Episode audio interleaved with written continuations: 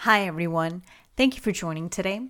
Today's podcast is called A Grateful Heart, and the scripture we will be discussing is in Luke chapter 17, verse 11 to 19, and it says Now, on his way to Jerusalem, Jesus traveled along the border between Samaria and Galilee. As he was going into a village, ten men who had leprosy met him.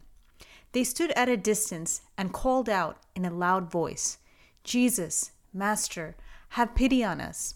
When he saw them, he said, Go, show yourselves to the priests. And as they went, they were cleansed. One of them, when he saw he was healed, came back praising God in a loud voice. He threw himself at Jesus' feet and thanked him.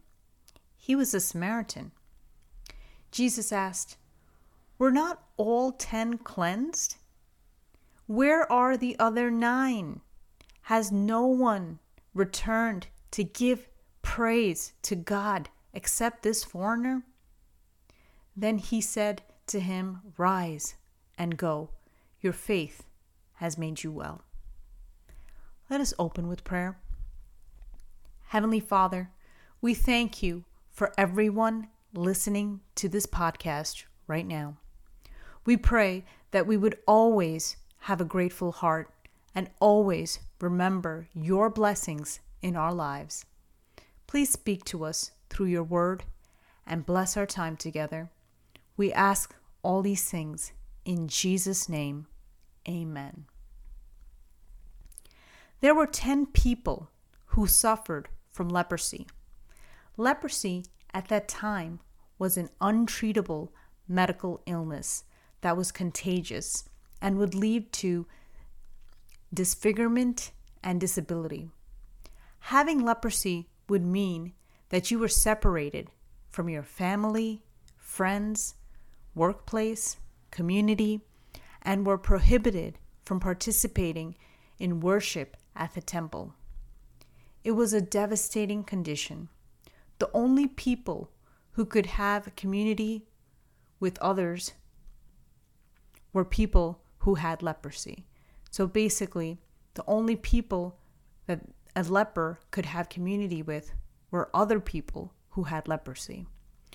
No one had any hope of returning to their former lives. Often, lepers, people with leprosy, had limited financial means and often resorted to begging. It was, to put it mildly, a miserable existence. It was in the middle of this situation that Jesus happened to walk by. It is important to recognize that Jesus walked on the border of Galilee and Samaria. It was important as people who lived in Samaria, called Samaritans, were looked down upon by the Jewish people of that time. They were considered outcasts and not worthy of fully participating in the temple worship. However, leprosy did not discriminate if one was a Jew or a Samaritan, as people with leprosy were exiled from normal society.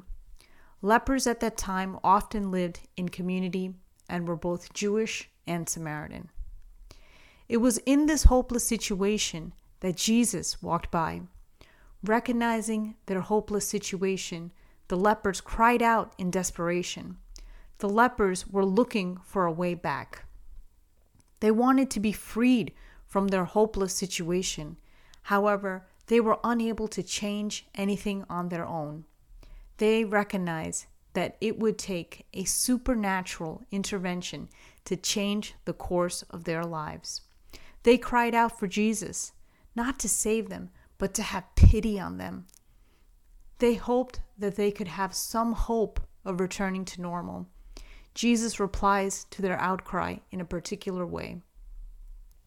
Jesus wanted the lepers to go show themselves to the priest. In the Old Testament, the priest would determine whether a person was healed completely from leprosy. There were specific conditions by which a person would be declared healed from this condition. If a person was considered healed, they would make a sacrifice and be welcomed back into society. The lepers did as Jesus commanded.